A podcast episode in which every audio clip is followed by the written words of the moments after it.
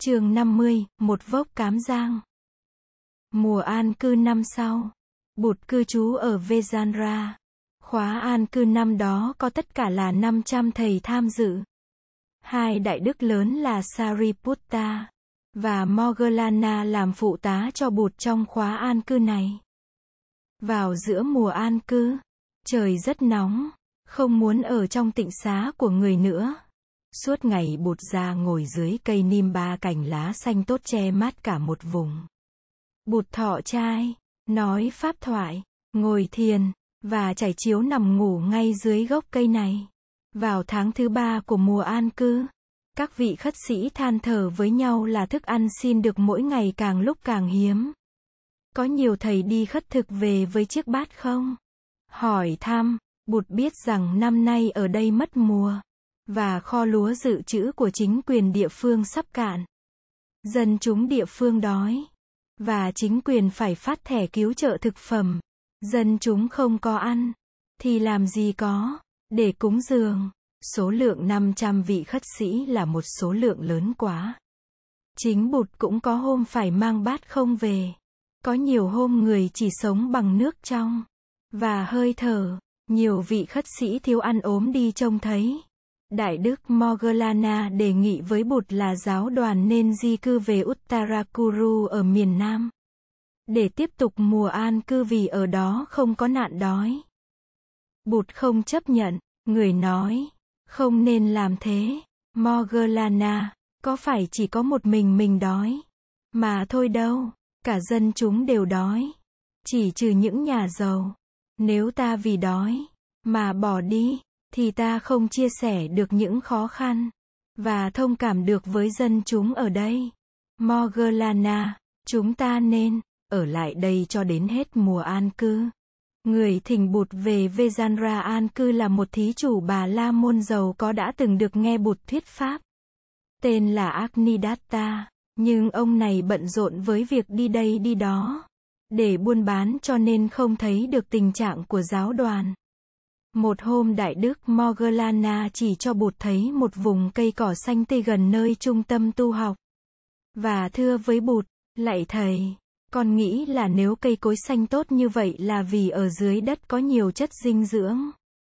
Con xin đề nghị là chúng ta lật đất lên, lấy phần đất mềm, và bổ dưỡng ở dưới, hòa tan trong nước, và uống lấy nước ấy cho có chất bổ dưỡng. Bụt đáp, không nên làm như thế. Morgana hồi tu ở núi Đang Di Chi, tôi cũng đã có làm như thế, mà không thấy có công hiệu gì. Với lại có bao nhiêu sinh vật đang sống bình an dưới mặt đất, không bị sức nóng và ánh sáng mặt trời làm khô chết. Nếu ta lật đất lại, thì biết bao nhiêu loài sẽ bị hy sinh. Trong đó có cả các loại cây cỏ đang tốt tươi. Nghe Bụt nói thế, thầy Morgana im lặng không dám nói nữa. Theo thường lệ, thì khi đi khất thực về, các thầy chia bớt phần mình xin được vào những chiếc chậu đặt ở giữa chai đường. Để những vị nào không xin được có thể đến lấy. Nhưng cả mươi hôm nay, chẳng có hôm nào Svastikar thấy được một chiếc bánh chapati hay một hạt cơm trong các chậu đó.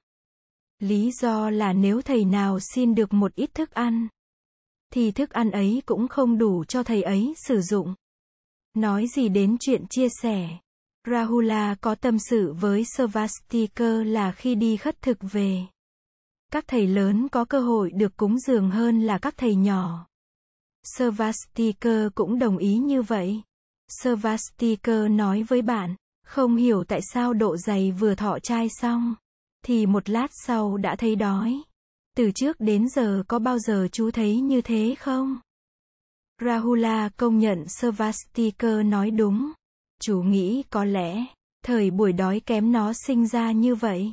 Rahula đang vào tuổi lớn, ăn đủ, mà nhiều đêm còn thấy đói. Huống hồ bây giờ có ngày chẳng có hạt cơm hay một trái ổi. Để vào trong bụng, một hôm, sau khi đi khất thực về, Đại đức Ananda đi kiếm một cái om đất, rồi bắc om lên trên một cái bếp ngoài trời. Cái bếp được dựng bằng ba cục đá. Đại đức nhặt các cành củi khô, và loay hoay nhóm lửa. Thấy lạ, Chú Svastikar tới gần. Chú nói, thầy, để con nhúm bếp cho. Svastikar nhúm bếp tài hơn thầy Ananda nhiều.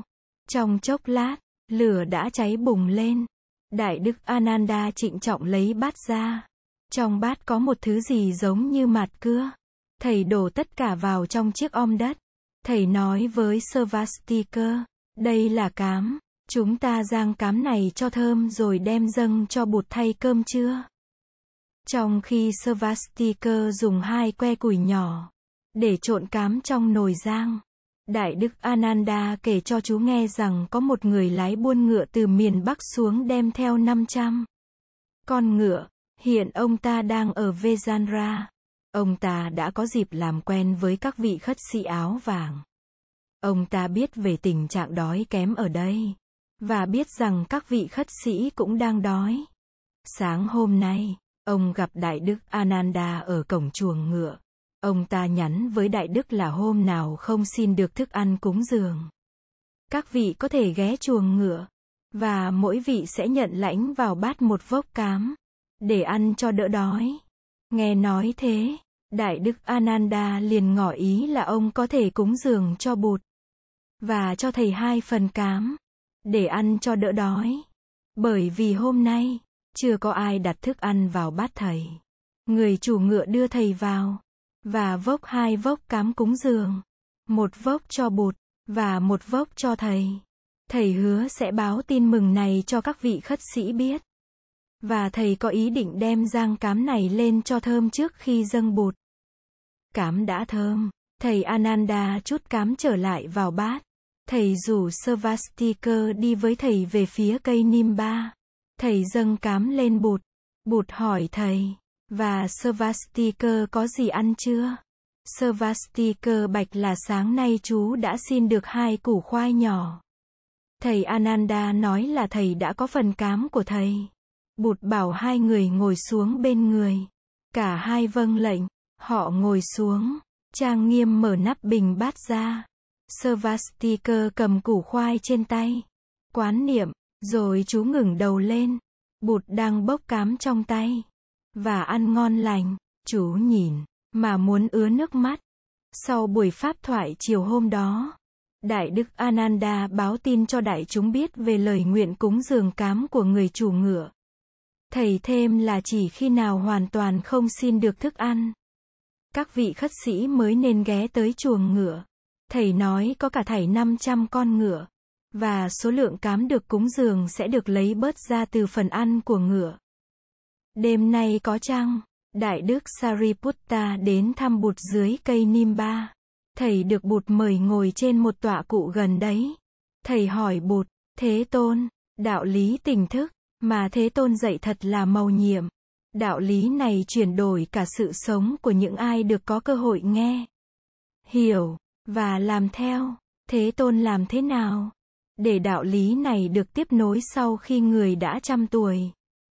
Sariputta, nếu các vị khất sĩ thông hiểu kinh kệ thực hành theo những pháp môn được chỉ dẫn trong các kinh kệ. Đó, và nhất là biết chấp hành giới luật cho nghiêm trình, thì đạo lý giác ngộ có thể tiếp nối nhiều trăm năm. Có thể là cả ngàn năm về sau. Thế tôn, còn thấy số lượng các huynh đệ thông thuộc kinh điển rất đông. Và hầu hết đều chuyên cần ôn tụng kinh kệ. Con nghĩ rằng nếu các thế hệ người xuất gia tiếp tục học hỏi và trì tụng đều đều như thế, thì giáo huấn của Bụt có thể truyền về rất xa trong tương lai. Nhưng truyền tụng kinh điển chưa đủ, cần phải thực tập theo các pháp môn chỉ bày trong kinh điển nữa. Và nhất là phải nghiêm trì giới luật. Này Sariputta, nếu các vị khất sĩ không nghiêm trì giới luật, thì chánh pháp sẽ không được trường tồn chánh pháp sẽ mai một rất sớm. Vậy con xin thỉnh cầu bụt thiết chế và ban hành giới luật để làm mẫu mực ngàn đời cho nếp sống xuất gia. Chưa được đâu. Sariputta, giới luật không thể được thiết chế đầy đủ trong một ngày. Và từ một người, vào những năm đầu của giáo đoàn, chúng ta chưa có một giới luật nào hết. Nhưng từ từ vì những vụng dại, và lỗi lầm của các phần tử trong giáo đoàn, mà một số các giới điều đã được thiết chế nên. Số lượng các điều, như thầy biết, hiện đã lên tới trên 120 khoản. Số lượng này sẽ tăng lên nữa với thời gian. Những giới chưa thiết chế mình không thể thiết chế trước được. Bây giờ đây chúng ta biết là các điều khoản giới luật vẫn chưa đầy đủ. Và vì vậy chúng ta sẽ phải đợi một thời gian. Khi thấy các giới điều đã đầy đủ, lúc đó, chúng ta sẽ ban hành giới luật cụ túc. Sariputta, số lượng các giới điều. Theo tôi thấy sẽ lên tới ít nhất là 200. Ngày tự tứ đã tới. Vị thí chủ giàu có bảo trợ cho mùa an cư đã từ phương xa trở về. Nghe nói các vị khất sĩ nhiều người bị đói trong mùa an cư. Ông ta rất lấy làm hối hận. Ông tổ chức một buổi trai tăng thật long trọng tại nhà. Sau khi cúng dường cơm nước, ông còn cúng dường cho bột Và các vị khất sĩ mỗi người một áo cà sa. Sau buổi thuyết pháp, bột và các vị khất sĩ từ giã ông, và đi về miền Nam. Con đường về miền Nam thật đẹp. Bột và đoàn khất sĩ đi thành từng chặng. Ngày đi, đêm nghỉ, buổi sáng thiền tọa trước giờ khất thực, chưa thọ trai, và nghỉ trong rừng. Buổi chiều tiếp tục đi, gặp những nơi cần giáo hóa. bột và các vị khất sĩ ở lại nhiều hôm. Buổi tối các thầy học hỏi, và ôn tụng kinh điển trước giờ tọa thiền. Sau thiền tọa là nghỉ ngơi. Một buổi chiều nọ, Svastikar gặp trên đường đi mấy em bé chăn trâu đang lùa trâu về. Chú dừng lại, để nói chuyện. Svastikar nghĩ đến thời niên thiếu của mình. Đột nhiên chú nhớ tới các em chú quá. Chú nhớ thẳng Rupak, chú nhớ con Ba La, và nhất là chú nhớ con Bima, em út của chú. Niềm nhớ quặn lên trong lòng chú. Chú không biết rõ là đã đi tu, thì còn có quyền nghĩ tới gia đình của mình hay không? Chú định một hôm, nào hỏi bụt, hoặc là hỏi thầy Ananda. Theo chú biết, thì chú Rahula có nhiều lúc cũng nhớ mẹ lắm. Chính Rahula đã tâm sự với chú như vậy.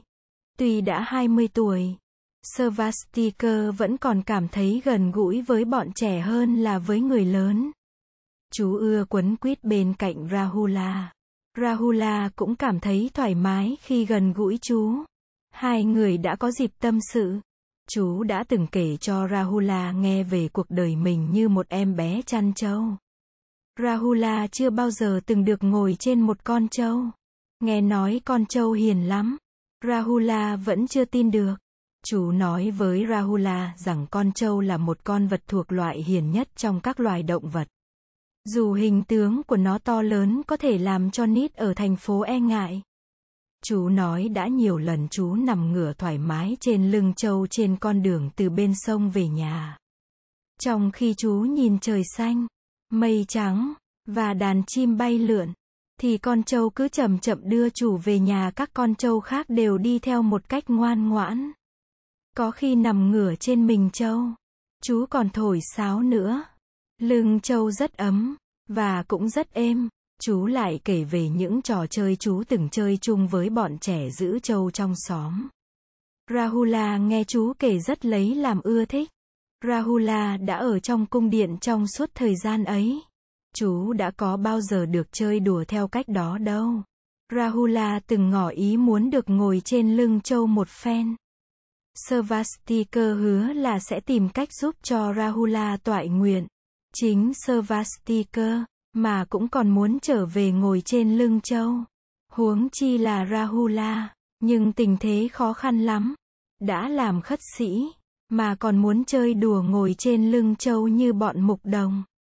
Điều này không dễ. Svastikar tính thầm là có dịp đi hành hóa gần quê nhà. Chú sẽ xin bụt cho chú ghé về thăm các em.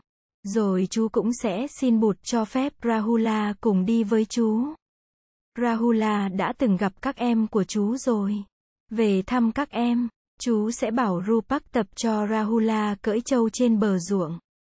Gần dòng Neranjara, ở đấy vắng vẻ không có ai nhìn đến chú cũng sẽ cởi áo khất sĩ. Và cũng cưỡi trâu như ngày xưa. Ít nhất là trong một buổi chiều. Mùa an cư năm tới. Bụt cư trú trên núi đá Kalika. Đây là hạ thứ 13 kể từ ngày Bụt thành đạo. Năm nay thầy Megiga được làm thị giả cho Bụt. Một hôm thầy Megiga thú thật với Bụt là có khi ngồi một mình trong rừng vắng. Thầy thấy những tư tưởng tạp loạn, và ái dục nổi dậy trong tâm. Thầy thường nhớ Bụt dạy là vị khất sĩ phải biết sống một mình. Để có, thì giờ, và cơ hội, mà thực tập thiền quán. Nhưng khi ở một mình thầy lại gặp những chướng ngại khác trỗi dậy từ trong tâm. Bụt dạy thầy rằng biết sống một mình không có nghĩa là sống không có bạn đạo. Gần gũi bạn bè, mà chỉ để chuyện trò phù phiếm. Điều ấy không có lợi cho sự tu tập và làm mất hết thì giờ, nhưng gần gũi bạn hiểu để nâng đỡ và chỉ dẫn nhau trong việc thực tập là một điều cần thiết. Vị khất sĩ nên sống trong một đoàn thể để được nâng đỡ và khuyến khích. Đó là ý nghĩa của những tiếng quay về nương tựa tăng sang gầm Saranam Gakchami. Bụt dạy Đại Đức Megiga. Người khất sĩ cần hội đủ 5 điều kiện. Thứ nhất là có thiện hữu trí thức, tức là những bạn đồng tu có trí tuệ và đạo hạnh đủ để hướng dẫn mình. Thứ hai là phải có giới luật để giúp mình an trú trong chánh niệm. Thứ ba là phải có cơ hội học hỏi giáo pháp. Thứ tư là phải chuyên cần. Thứ năm phải có sự hiểu biết. Bốn điều kiện sau cũng có liên hệ nhiều tới điều kiện thứ nhất là có thiện hữu trí thức. Megiga, muốn điều phục ái dục, sân hận, và si mê, thầy phải thường xuyên thực tập cửu tưởng quán, từ bi quán, vô thường quán, và tùy tức quán. Bốn phép quán này có công năng đưa đến giải thoát và giác ngộ.